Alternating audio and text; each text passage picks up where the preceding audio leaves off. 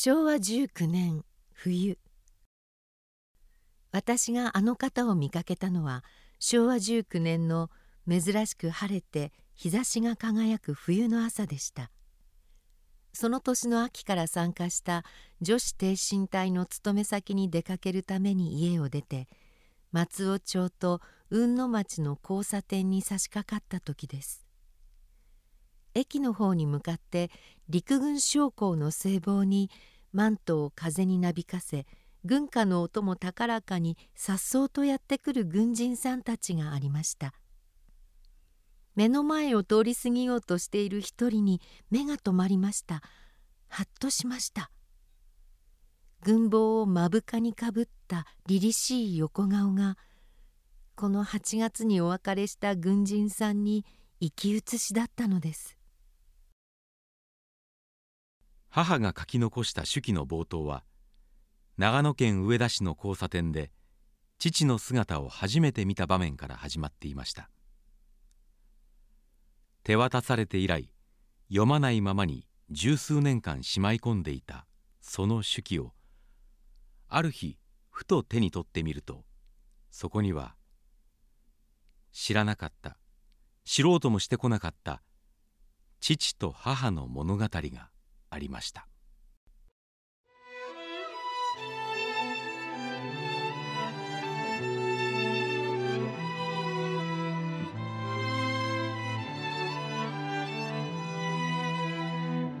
マンデースペシャル。そこに父がいた。母がいた。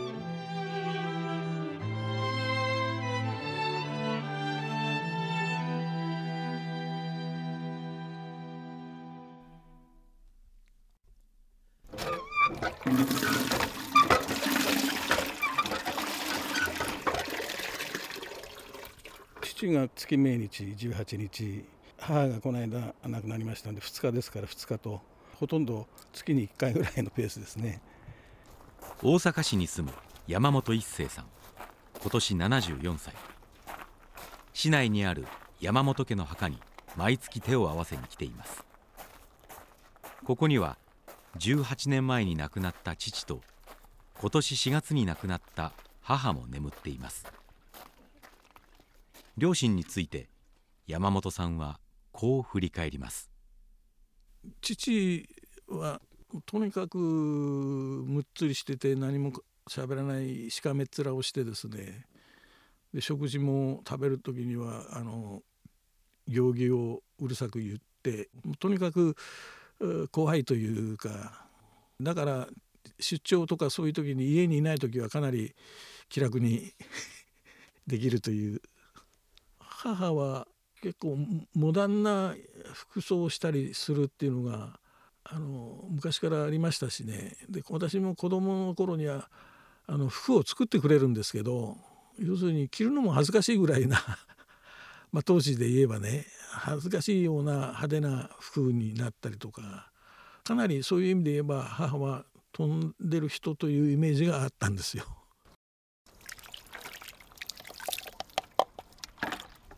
毎月この場所に来てはいるのですが去年の冬頃からお膳に立つ時の心境に変化が訪れていました父と母はこれまでどのように生きてきたのかほとんど関心を向けてこなかったそのことを今調べているからです。きっかけは母が残した手記でした。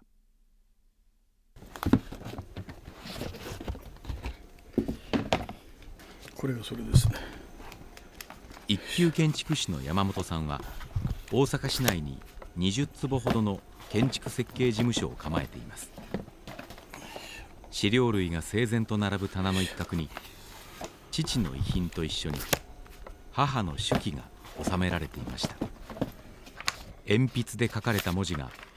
A4 用紙およそ250枚を埋め尽くしています。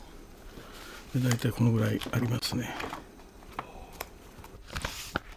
晩年は病に苦しんだ父に4年間ずっと付き添っていた母が看病の合間に書いたもの父が亡くなってしばらく経った後遺品と一緒に手渡されましたがそのまま読まずにしまい込んでいましたこれちょっと書いたがあのあるから持って帰って読んでちょうだいということで紙袋に入れて渡されたんですね。それで持って帰ってパラパラで見たんですけどもなんか旧仮名遣いだしで鉛筆書きだからなかなか読みづらいので読もうとは思ってたんですけど仕事が忙しいということで仕事にかまけて置いてあるうちに忘れてしまって という状態ですね。しっかり手に取ったのは去年の10月のことですコロナでちょっとこう仕事にゆとりができたというかそんな感じで実はあの私あの転勤族で、えー、自分が子どもの頃どこに住んでたかというのも Google マップで調べてで Google のストリートビューでですねあこんな感じなのだったとかあこれは覚えてるとかいうのを、まあ、見てたんですけどところが小学校以前になってくるとどこなのかっていうのがわからないのであひょっとしたら母の手記に書いてあるかなと思って読み始めたのがそもそもなんです。まあ暇つぶしみたいな感じでですね。字が細かく読みづらいのでパソコンで書き起こしながら読み進めていくうち母の記憶の正確さと描写の細かさに驚きいつしか強く引きつけられていました。手記の前半は戦時中の長野県上田市母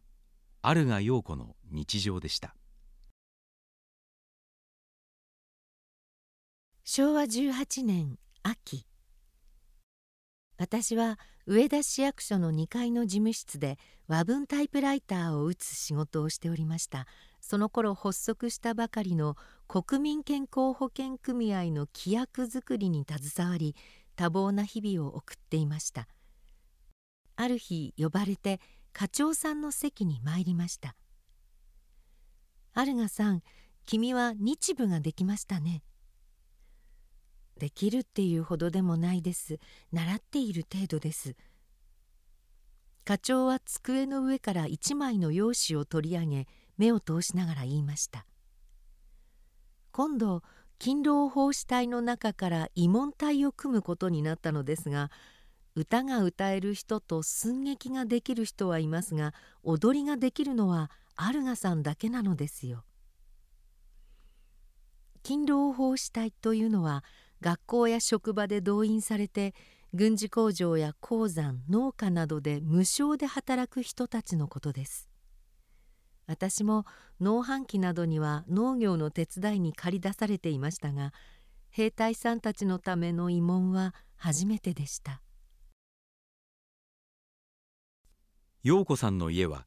いつもお金に困っているような状態だったそうですが母親が女性も手に食か芸を持っておいた方がいいという考えで陽子さんに日本舞踊や手芸などを習わせていました。手記には温泉旅館の広間で現地に駐留している部隊の兵士たちに踊りと寸劇を披露した様子があった後ある士官との出会いが綴られていました。白戸純一と名乗ったその士官は大学で陸上選手として活躍していたのですが学徒出陣でこの地の部隊に配属されていました。慰問をきっかけに2人は手紙でお互いの近況などを知らせ合うようになります。昭和19年8月。ここ数日白戸さんのいる部隊が近々動くのではないかという噂を耳にすることが多くなりました。白戸さんからの手紙も今月に入ってからは全くありません。盆地特有の蒸し暑い夜でした。10日間生で覆われた明かりのもとでハンカチに刺繍を入れていました。幻の影をしたいて雨に日に月にやるせぬ我が思い。古賀正雄の影をしたいてです。ここまで指したところで母がお風呂に入るようにと声をかけてきました。お風呂に入って汗を流し気持ちよく上がって髪をすいていると戸口に人の訪れる声がしました。格子戸を開けてびっくりしました。白戸さんが挙手の礼をして直立しているのです。ポケットから白い包みを取り出し「これを」と私の手に握らせると敬礼をして立ち去りかけました。慌てて私は家の中に駆け込み差し掛けだった刺繍のハンカチを手にして戻ってきました。口がこわばって何も言えないものですから白戸さんの胸に押し付けました。白戸さんはそれを見つめていましたが静かに敬礼をして何も言わずに帰っていきました。突然の出来事だったのでしばらく後ろ姿を見ながら立ち尽くしておりました。やがてそのお姿は街角の闇に消えていきました。あの人はこれから上田橋を渡り上田飛行場の兵舎に帰っていくのでしょう。思いの糸がそこまでたどり着くような気がしていつまでもあの人が消えた街角を眺めていました。部屋に戻って白い包みを開けてみました。和紙に包まれた落雁と陸上競技の優勝メダルでした。力量を競い合った神宮競技場で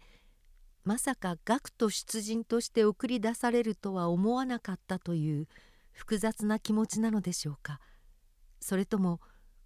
生きては帰れぬ自分の立場を伝えるためなのでしょうか。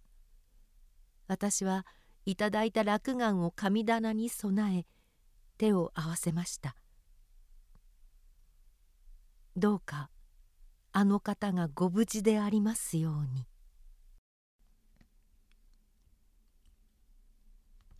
このあと間もなく陽子さんに縁談が持ちかけられます。父親の友人が一人息子と陽子さんを結婚させたいと提案してきたのです。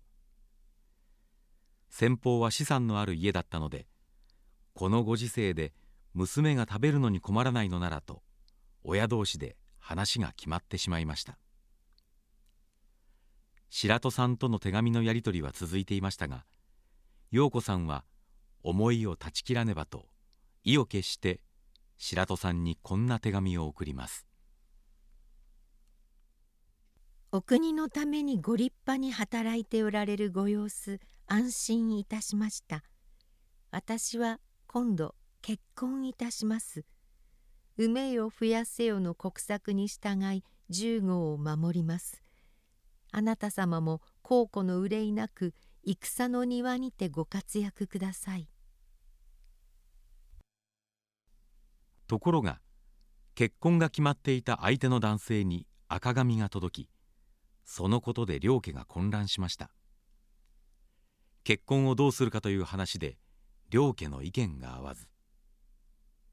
結局破談で終わりました。私はそれならそれでいいという気持ちでしたが白戸さんに出した手紙が悔やまれました。自分を責めても責めても責め足りない思いを止めることができませんでした。そんな時に白戸さんからの手紙が届きました。いよいよ決戦場へ出発です。いつもの毛筆でただそれだけの内容でした。筆は少し乱れておりました。それは出発前の慌ただしさなのか私の手紙を読んだからなのか分かりません。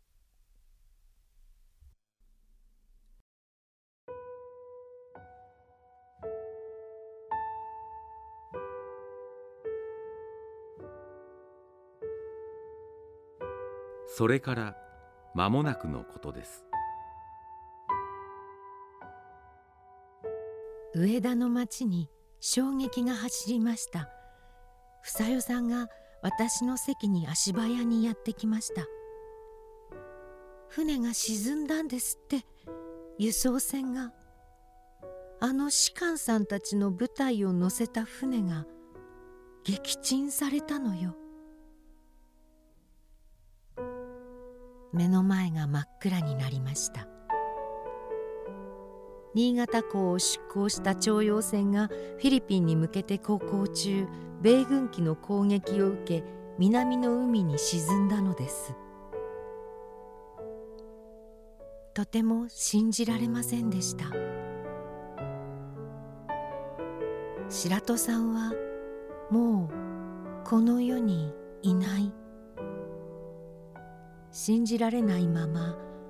砂を噛むような日を送ることになるのです。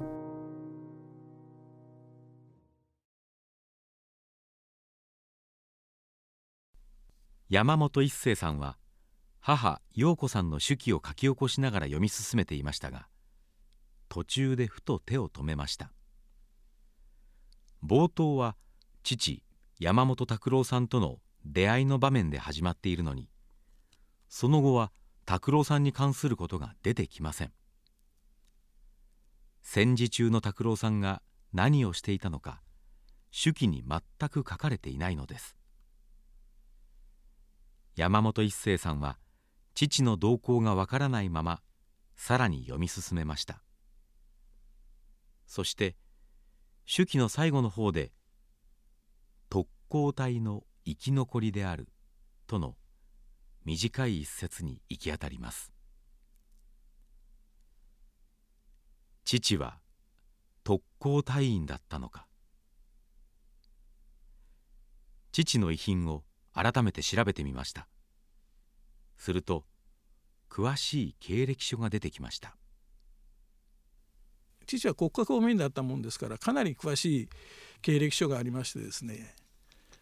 でその経歴書には昭和18年の10月の1日仙台飛行学校入校と。で、えー、昭和20年8月18日除隊と。その2行しかないもんですからその2行の間っていうのはどういうあれをしてきたかっていうことを、まあ、調べ始めたっていうのがそもそも深く掘り下げていくきっかけになってきたんですね。国有林などの管理をする営林署。現在の森林管理所に勤めていた父拓郎さんの経歴書は昭和17年から51年まで赴任先や給与の額に至るまでその推移が6ページにわたって細かく記録されていました。なのに軍隊に関することは2行。思い返せば家族の誰も父から戦時中の話を聞いたことがありません。あの戦争を父はどう生きたのか。2行の行間を読み解きたいという思いが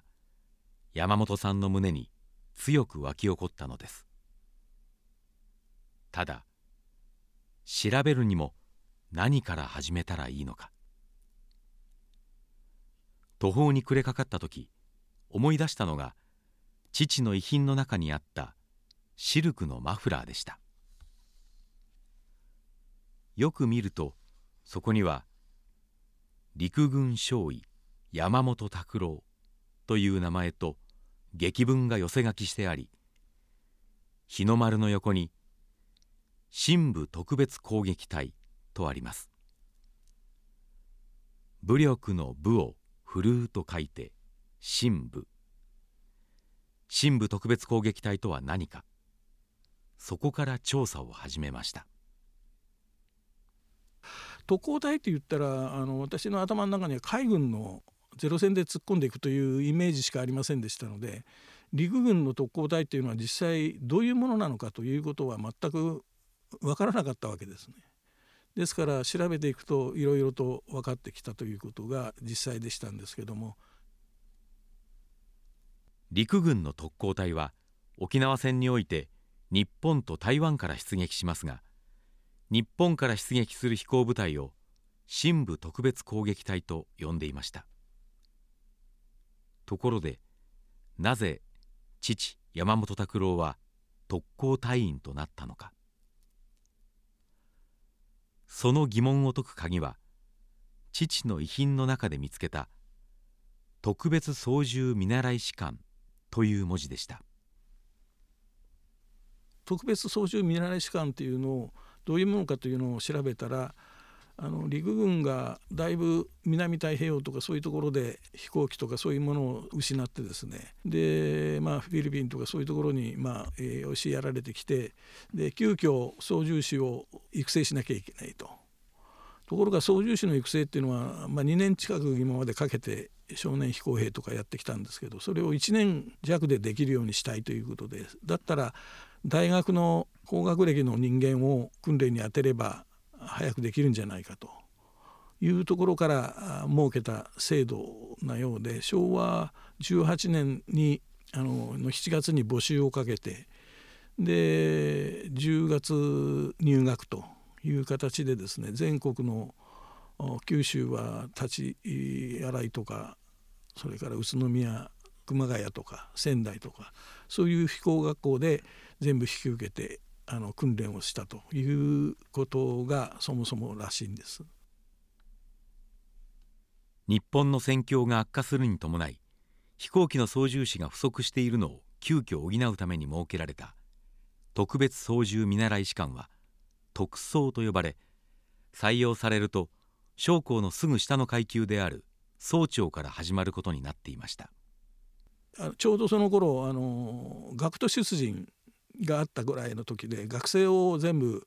集めるという時期だったんですけども目先の立つ人たちは条件がいいからそっちの方に行こうということで結構応募があったみたいですね。だから倍率もかなり高かったようですね。父拓郎さんはこの時福島県の営林署に勤めていましたが特捜の1期生の募集を知って応募。6倍の競争率を制して合格し昭和18年10月に仙台陸軍飛行学校に入校します。父の経歴書にあった2行のうちの1行目はこのことでした。拓郎さんは半年で仙台飛行学校を卒業。その後埼玉県の熊谷陸軍飛行学校付けとなってさらに高度な操縦訓練に入ります。この熊谷陸軍飛行学校は全国二十数カ所に分校にあたる分教場を持っていてその一つが長野県の上田市にありました。昭和19年の冬18歳の母陽子さんが上田市内の交差点で22歳の拓郎さんとすれ違った時拓郎さんは上田の文教所で訓練を受けていたのです。父拓郎さんの足取りが一歩また一歩と明らかになっていく中で山本一生さんは一つ気にかかっていることがありました。それは父に関するある思い出です。酔うと陽気になるっていうかあのその時にあの「真室川温度」っていうのをよくどういうわけ知らんけど歌ってたのは覚えてたんです。私は真室川の梅の花よいよいってやつですね。あなたまたこの町のいすよという歌なんですが父が山形県の真室川と関わりがあったとは一度も聞いたことがありませんでしたしかしこの謎も後に解けることになります。インターネットで調べていくと父と同じ隊にいた人や同じ時期に訓練を受けていた人たちが当時の記憶を残していました。陸軍の特攻隊について調べた人の調査記録もありました。それらによって父の足取りが少しずつ分かっていきます。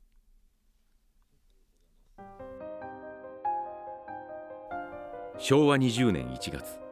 戦況がいよいよ差し迫り陸軍は特攻要員の育成を開始。3月半ば米軍がケラマ列島へ上陸を始めると同時に陸海軍はこれまでにない大規模な体当たり特攻を始める。4月父山本拓郎さんの隊で特別な訓練が始まる。ピストと呼ばれる訓練指揮所の前に目印となる白い布を設けこれを目指して2 3 0 0 0メートルの高度から急降下を繰り返す。隊員たちはこれは特攻の訓練ではないかと察知する。敵艦船に悟られないよう暗い中で接近するためとして訓練は日暮れと明け方に行う。真っ暗な状態での急旋回など死と隣り合わせの訓練で神経がすり減っていく。5月13日。特攻要員として正式に発令あり。最後の総仕上げの訓練と準備のため山形県の真室川飛行場に移動する。いろいろな人々の証言や記録によって父拓郎さんの真室川との関わりが分かったのでした。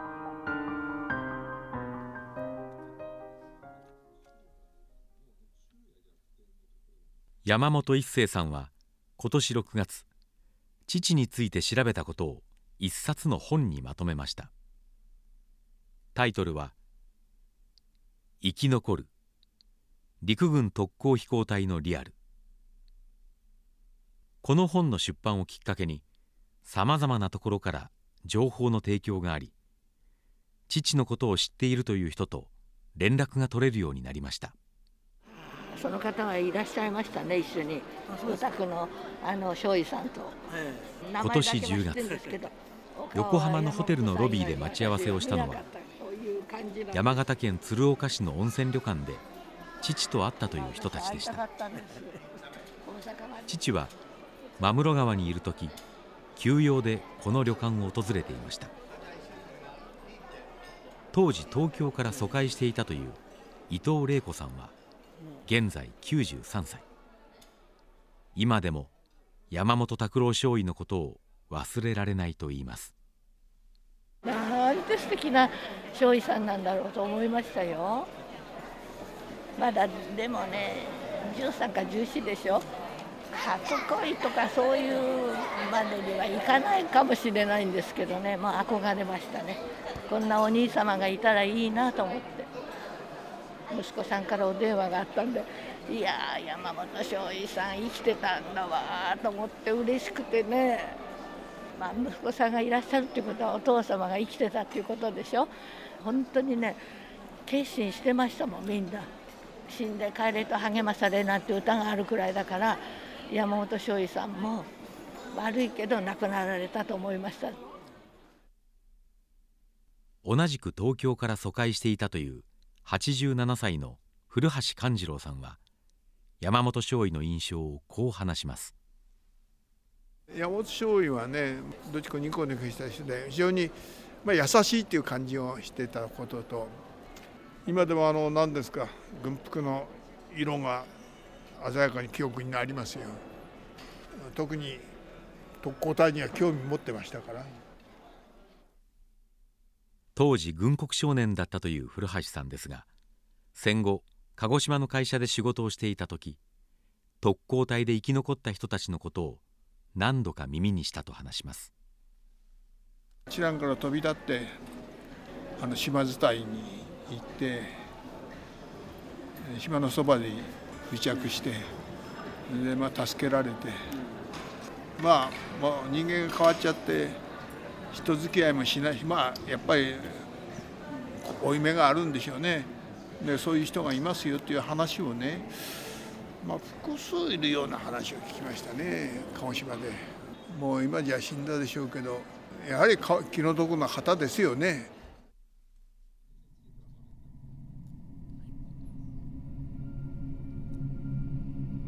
昭和20年6月父拓郎さんたちの隊に沖縄に向けて前進するよう命令が下ります。拓郎さんは6人の部隊の隊長。真室川飛行場では初めてとなる特攻の出陣式が行われ大勢の人に見送られる中別の部隊と合わせて12機の飛行機が一斉に飛び立ちました。その様子を拓郎さんの部下だった人が手記に残しています。道の区の咲き始めた桜の小枝が操縦席に整備兵により飾られており見送りの人々の顔を瞳に焼き付け仲間と同時離陸して翼を振り西へ向かった。真室川飛行場を飛び立った父拓郎さんの隊は熊谷奈良米子などを経て昭和20年7月佐賀県の吉野ヶ里遺跡の北にあるメタバル飛行場に到着。近くにある寺が宿舎としてあてがわれました。特攻隊員にとってはその寺が最後の安らぎの場となりました。母陽子さんの手記には具体的なお寺の名前や場所は書いていなかったのですが山本一生さんはインターネットで父の名前と特攻というキーワードを入れて検索を繰り返しました。結果ある人のホームページにたどり着きそこに西王寺という寺に特攻隊員が滞在していたという記録がありその中に父の名前がありました。山本さんは早速西王寺と連絡を取り訪問させてもらいました。そこには父が戦友と一緒に書いた寄せ書きと飛行服姿の父の写真がありました。78年前確かに拓郎さんはこの寺にいたのです。寂しいところであそこで自分が死にに行かなきゃいけないのを待たにはいかんという心境でいる場所としてはあの座敷を見せてもらったんですよ。その当時父たちがいたという。でそれが10畳ぐらいの床の間がある部屋とそれから18畳ぐらいかな大きな部屋と二間続きになってまして。で縁側があってその外があの築山のある綺麗なあな庭になっててですね。でそこでまあじっと訓練なんかがない時は行ってたのかなと思うとですね同じように、まあ、この庭を見たんだろうと思うと何とも言えない気持ちにはなりますね。昭和20年8月2日拓郎さんの隊に明朝出撃との宣告しかし翌日になっても出撃命令はありませんでした。待機の状態が続きその中でも訓練は繰り返されます。そんなある日部下の練習機が墜落する事故がありました。特に親しかったその部下を目の前で失った拓郎さんは強いショックを受けます。そして事故から2日後その日を迎えるのです。昭和20年8月15日また一人また一人と周りの若い人たちが戦の庭に召されていきました。そんなある日重大ニュースがあるというので工場の広場に集められました。真夏の太陽がじりじりと照りつける広場で自分の影を見つめていました。若い男性の姿はほとんどありませんでした。雑音が多いラジオは聞き取りにくく玉音放送でありましたが何を言っているのか分かりませんでした。放送が終わったと思われた時に工場に配属されている将校が走ってきて工場長に何か耳打ちしました。工場長は驚いた顔をしてやがて深いため息をつきました。そして皆の方に向き「戦争が終わりました」と言ったのです。一瞬広場は凍りつきました。本当ですか？本当に終わったのですか？突然学徒動員の女学生たちが泣き出しました。負けたのですか？日本は。ある者は頭を抱えある人は座り込み抱き合って支え合っている人や空を見上げている人。これでもう徴兵はなくなるのか。中年の男性が大声で叫ぶと結核で兵役免除になって肩身が狭いとこぼしていた主任がこれからは大手を振って洋楽が聴けると万歳をするのです。この瞬間に本性がむき出しになる人もいるのだということを知りました。私は無性に無念の涙が流れてきてどうすることもできませんでした。母の手記の中で終戦直後の父のことを書いている部分があります。そこには「自決」という文字がありました。父拓郎さんは終戦を迎えた翌日身の回りのものを片付けている途中で行方不明になります。同僚が辺りを捜索し軍刀を持って山中をさまよっている拓郎さんを発見。その手から軍刀をもぎ取り放心状態の拓郎さんを連れ帰ったのです。衝動的というかやっぱりある程度覚悟を決めてたというかその辺のところがよくあのわからないんですけど自分だけが残っていいのかということでですねそれで後を追うという形で亡くなるということが結構あるみたいでですねでそういう心境で父もいたのかなというふうには想像したんです。で父と一緒にいたタイの人とか式っていうかいろんなことを書いてくれた方の中に大石少尉という方がおられてその方のご子息がですねあのそのお父さんが言われてたのは山本はものすごく責任感が強かったと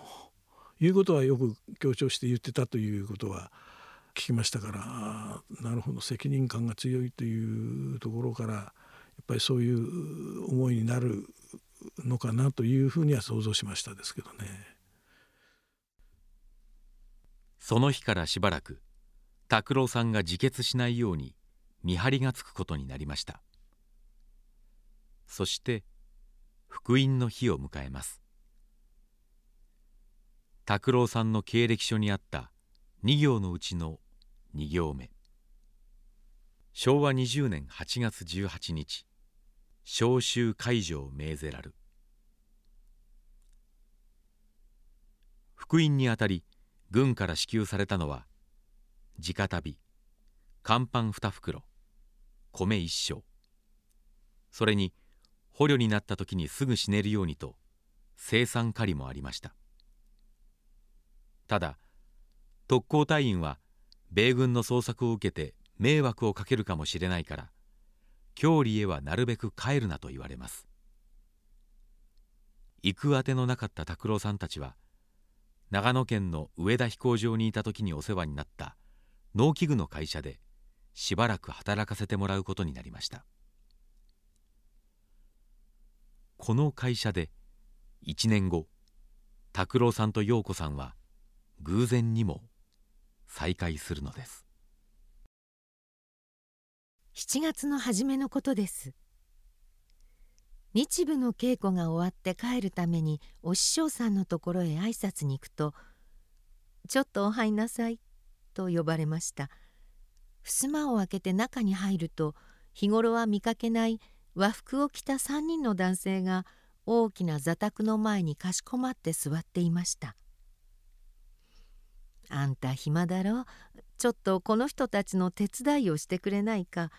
この人たちは私の友達の会社で戦時中にお世話になっていたから恩返しに会社が軌道に乗るまで働いているんだよ。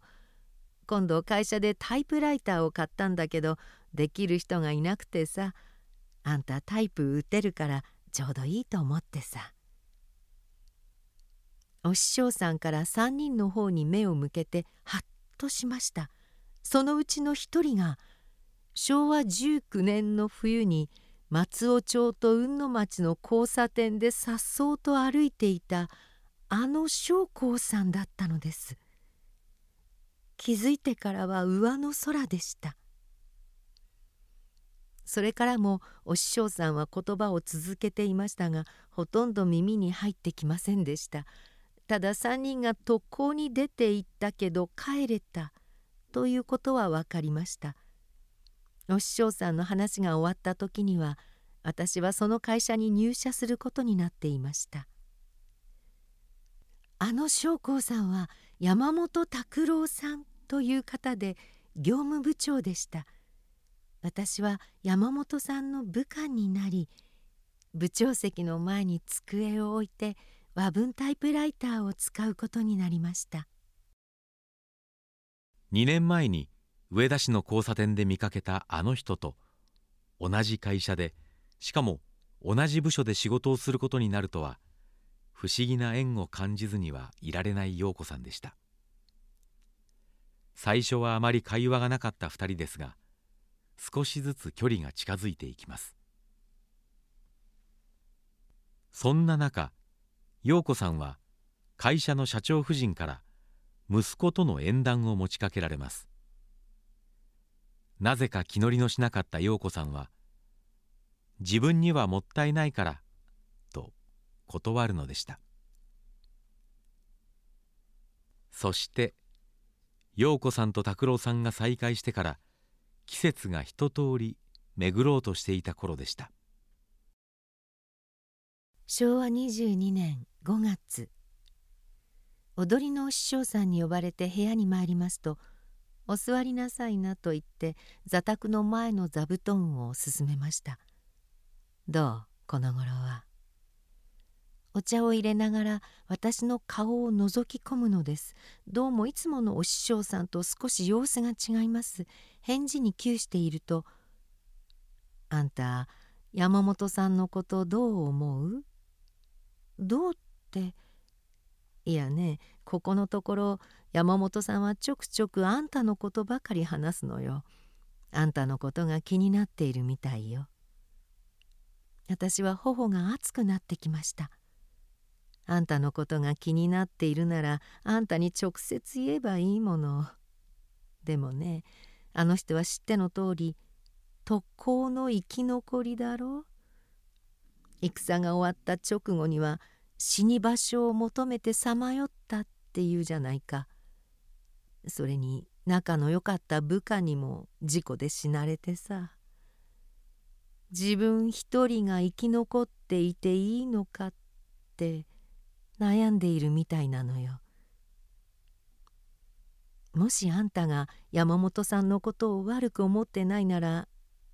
言ってやりたいのよ。特攻で行ってしまわれた人たちは無論戦死したり空襲にあって亡くなったりさ。とにかく戦争で亡くなった人たちの犠牲の上に成り立っていくのよ。これからの世の中は。これからは生きていかなくてはならない時代なのよ。って。山本さんは私から見れば頑固なところがあるけど真面目だし誠実だしあんたにぴったりだと思うのよ。私はしばらく考えた末に「はい」と返事をしました翌月拓郎さんは予告もなしに陽子さんの家に訪ねてきて陽子さんの父親に向かって手をつきます突然ですが陽子さんと結婚したいのです。家族全員が戸惑いますが大きくうなずく陽子さんの表情を見て両親は結婚を承諾するのでした。ところがそれから大変なことになりました。私の人生でもあんな恐ろしいことになった経験はありません。私の家に結婚の申し込みに来られた翌日山本さんは私と結婚することに決めたことを社長さんに報告したのです。ところがそれを聞いた奥様が劣化のごとく怒り狂ったそうです。私が事務所で仕事をしていると奥さんが凄まじい勢いでやってきて私を本宅に引っ張っていきました。本宅に入るなりえらいことをしておくれだね。我が家への嫁入りは嫌で彼ならいいってわけかい。何様のつもりだね。第一私がどれだけ彼のために尽くしてきたか愛情を注いできたかあんたは知らないだろう。命がけだったのよ。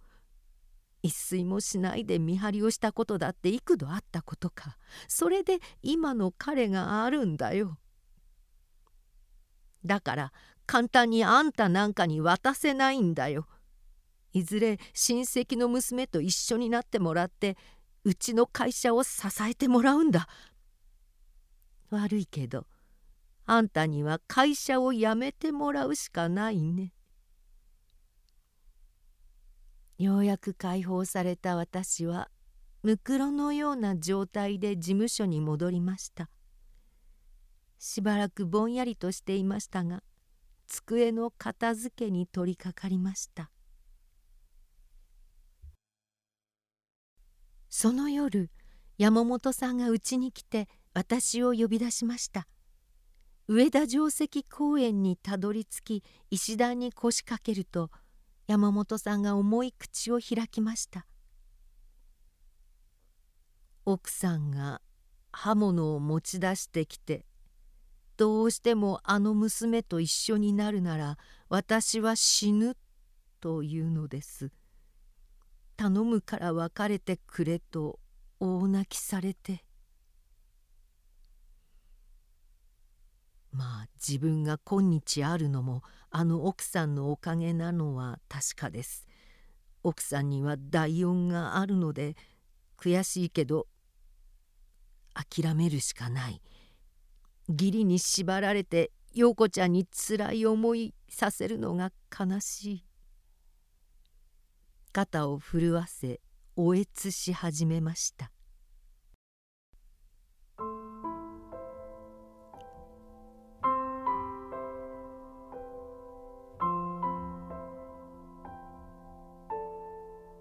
男として情けない。そう言って握り拳で何度も自分の膝を叩くのです。私も泣きました。二人の泣き声が夜の公園に響き渡っていました。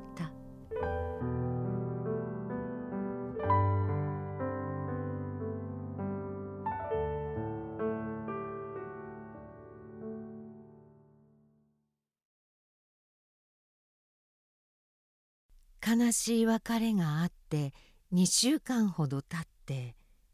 突然山本さんが私の家にやってきました。私は会社を辞めることにしました。開口一番そういうのです。嫌味の一つでも言おうとしていた父の開いた口が塞がりませんでした。皆さんには大変ご迷惑をかけてしまいましたが私の父からの手紙で決心がつきました。背広の内ポケットから封筒を取り出して父に渡しました。父は恐る恐る封書を取り出し読み上げました。背景お前の話はよくわかった。だが義理のしがらみで自分の一生を左右されてよろしいか？これまでの時代は自分の未来を選択する余地はなかったがこれからは自分の意思で決められる世の中になったのではないか。その人には大きな恩があるだろうがお前の人生の選択に勝るものだろうか。生涯悔いが残る生き方はしないでほしい。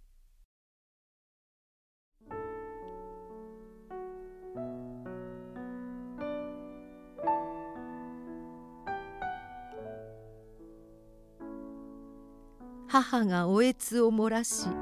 私を抱き寄せました。私も彼の顔を見ながらハラハラと涙を流してしまいました。あなたはそれでよろしいのですか？おもむろに口を開きました。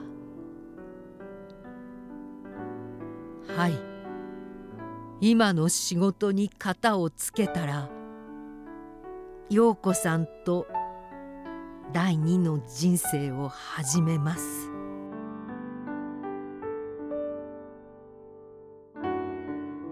あの特攻隊でかなりギリギリまで極端なことを言えば紙一重で生き残ったと。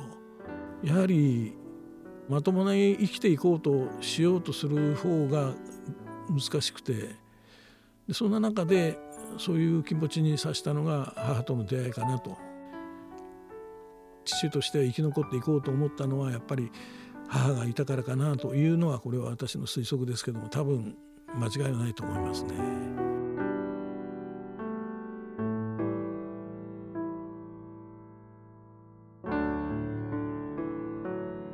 私の仕事はですね建築士事務所をやっておりまして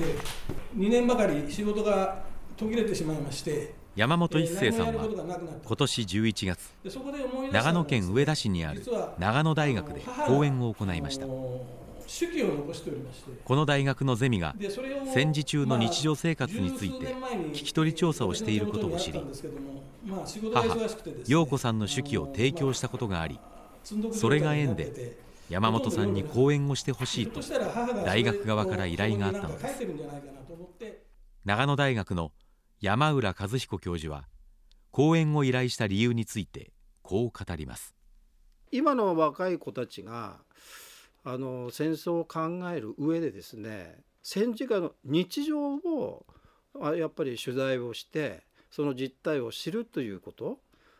そうすると今の自分たちの生活と比べられるというかイメージできる。当時の戦争時の生活のリアリティをですね、えー、想像してそして今感覚でまた次の若い子たちにこう継承していく。講演を聞いた学生からは世代の間で伝えられていないことは多いのではとの声が聞かれました。自分の親について全然知らないなっていうどんなとこに住んでたとかもざっくりしか知らないので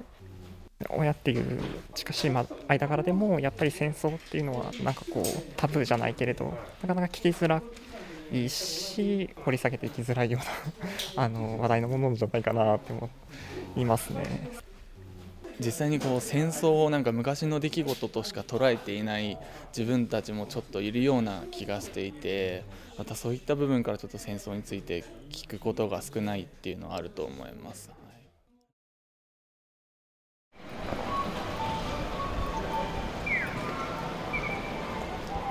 長野県上田市の午後昨夜からの激しい雨が嘘のように晴れ渡った空の下で山本一生さんは立ち止まっていました。母陽子さんが父拓郎さんを初めて見かけた交差点です。絶え間なく車が行き交う光景を一生さんは遠い目で見つめています。今当然その当時の面影はないんですけどもまあ多分あのこれをずっと下っていくとあの上田の表情の方に橋を渡っていきますので、まあ、その時は正午になってますから特攻隊にいずれは行くだろうという覚悟は決めてたと思うんですけども、まあ、そういう思いで、まあ、いる父親と通りすがりとはいえ、まあ、見かけたという母親との、まあ、一つのつながり糸のつながりの始まりかなという気がしますね。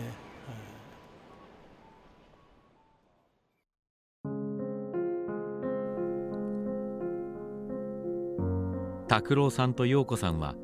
昭和23年3月に結婚。拓郎さんは入隊前にいた営林署の仕事に戻り以降はいわゆる転勤族として全国各地を転々とする生活になります。山本一生さんは一緒に暮らしていた時の父の様子を振り返りますとにかく母が大事だというのはねあの酒をよく飲むんですけど父はね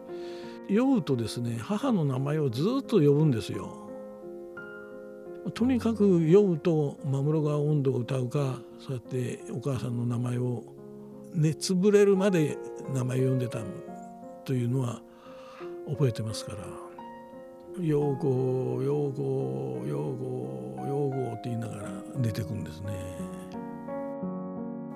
それでもねやっぱり父とはあんまりあのコミュニケーションを取るっていうことはな少なかったですね。で逆に話をするのが苦手というかだから一緒に酒を飲むっていうこともあんまりなかったですね親子で。ただ物事に対する考え方として父がやっぱりあの清廉潔白で公務員をやってきたようにそういう部分っていうのは影響を受けたかなっていうのはありますね。結構曲がったこととか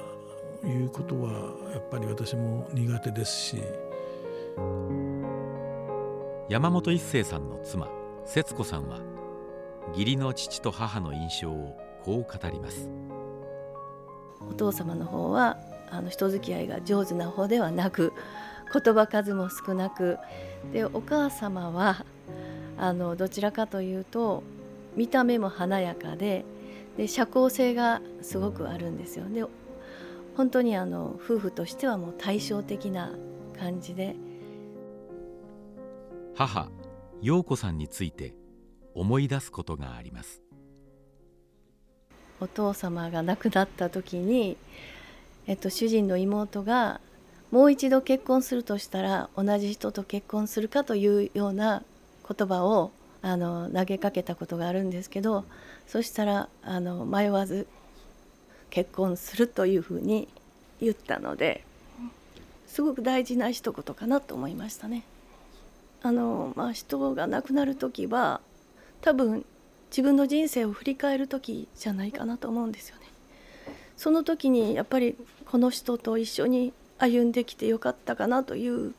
そういう結論が出せて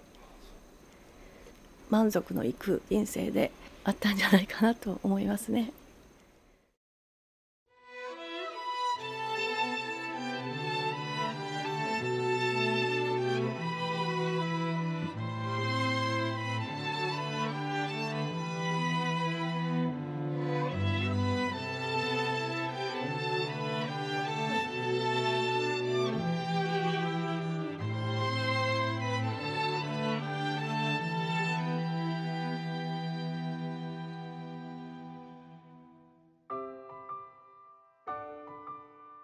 まことに誠実に生きた夫山本拓郎でしたが戦争中のことは一切口にしませんでした。孫の通う学校で戦争中の話をおじいさんやおばあさんがいる人は聞いてくるようにという宿題が出たことがあったのですが孫から聞かれた時も「自分は戦争に行っていないから知らないと答えていました。戦後一切を語らず2行の記録しか残さなかった父。母が残した手記に導かれ同じ時代を生きた人々の静かな声を一つ一つ拾い集めていくとそこにはもはや語りかけることのできない父と母のひたむきに歩み続けた姿がありました。母にしても結構自由には生きてるみたいですけどもまあいろんな制約がある中で生きてきたし父に至ってはそういう選択肢のない生き方の中で要は具体的に生き残りましましたけどあとどうやって生きていくかということが思うと生き抜いてきたなとああいう時代をですね立派だったなと思いますね。